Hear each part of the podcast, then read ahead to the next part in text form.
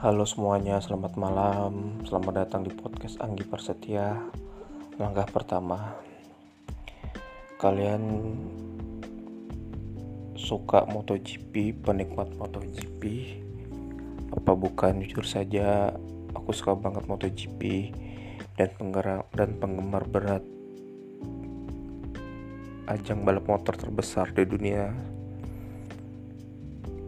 beberapa jam yang lalu jika kalian tonton tadi tuh beberapa jam beberapa jam yang lalu uh, race di Catalunya Catalan GP race yang cukup baik Juan Mer eh Juan Mer Fabio keluar sebagai pemenang Juan Mer kedua dan Alex Rins ketiga dua Suzuki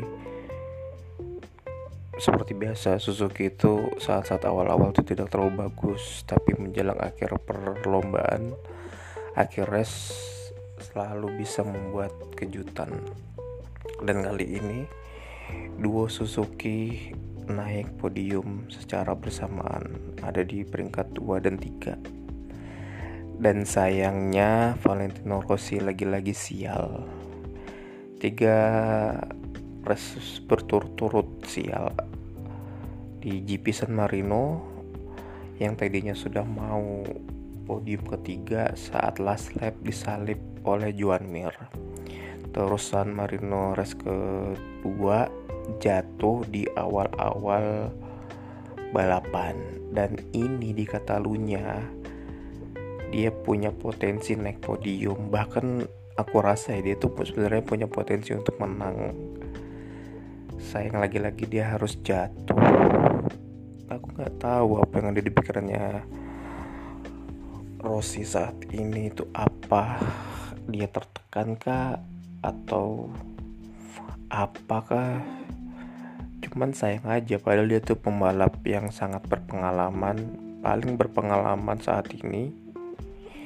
Yang tersisa tapi dia selalu aja dan masih saja membuat kesalahan-kesalahan kecil yang harusnya tidak perlu dilakukan. Padahal kalau tadi dia bisa menang tuh atau nggak naik podium aja lah. Bakal bakal bagus bakal bagus banget karena di GP Katalan tadi itu adalah eh, balapan ke 350 nya selama berkarir di ajang MotoGP. Selama 25 tahun lamanya. Dan jika dia naik podium maka akan menjadi podium ke-200 nya selama berkarir di ajang MotoGP. Itu pencapaian yang luar biasa. Bagi seorang pembalap 25 tahun tuh bukan waktu yang singkat. Nggak ada pembalap yang selama dia kayaknya itu aja sih sangat disayangkan. Valentino Rossi lagi-lagi jatuh. Dan sialnya lagi Dovizioso baru memasuki tikungan kedua. Jatuh tersambar Zarko entahlah itu kesalahan Zarko apa? Petrucci. Cuman kalau kita lihat di tayangan ulangnya itu memang motornya Nilo Petrucci sedikit goyang yang membuat Zarko kaget dan melakukan pengereman.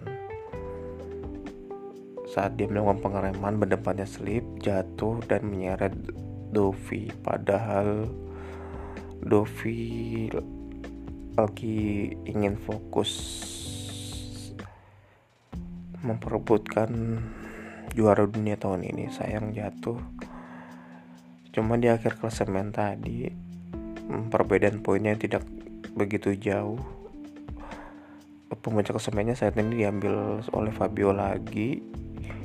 Dovi urutan keempat kalau nggak salah apa kelima selisihnya 24 poin secara otomatis masih memungkinkan Dovi men Dovi mengejar ketertinggalan masih ada kesempatan untuk meraih gelar dunia tahun ini.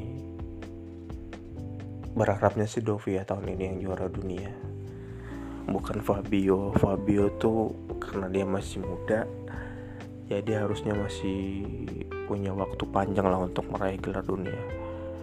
Nah berharapnya sih tahun ini Dovi yang jadi juara dunia biar jadi perpisahan yang indah juga karena di musim ini dia musim terakhirnya bersama Ducati di tahun depan juga masih belum tahu akan berada di mana. Cuman bakalan bagus kalau tahun ini Dovi juara dunia karena tiga musim berturut-turut dia berada di posisi posisi runner up. Terus saat race di Moto2 juga seperti biasa seru juga Luka Marini menjadi pemenang sempat bertarung dengan Sam Lowes bagus semakin matang adiknya Valentino Rossi. Balap sudah pantas banget ya naik ke MotoGP cuman nggak tahu tahun depan bakalan naik atau tidak. Mudah aja naik. Pada biasanya naiknya ke Pramak ya. Apa entahlah semoga dia juara dunia Luka Marini. Kayaknya itu aja deh curhatnya. Cuman tadi sedikit dongkol sedikit emosi saat melihat Valentino Rossi jatuh. Kesel banget ngeliatnya. Kenapa harus jatuh itu loh? Nggak perlu padahal. Yakin banget aku tuh dia itu bisa menang tadi itu sayang terlalu terburu-buru. Memang sih di 10 lap terakhir kan dia betul-betul ngeber cuma karena tidak sabaran pengen mempersempit jarak dengan Fabio sayangnya jatuh dan sayangnya membuat kesalahan dan berakhir jatuh. Ras berikutnya belum tahu akan berlanjut di mana belum ada yang jadwal. Sepertinya dua minggu lagi MotoGP akan ada lagi. Semoga ada kejutan lagi dan masih berharap banget tahun ini Rossi bisa menang. Setidaknya menang sekali nggak apa-apa. Karena tiga Yamaha Morbidelli, Fabio, Vinales itu sudah menang. Masing-masing Fabio tiga kali, Morbidelli satu, Vinales satu. Sayang banget kalau Vali tidak bisa menang.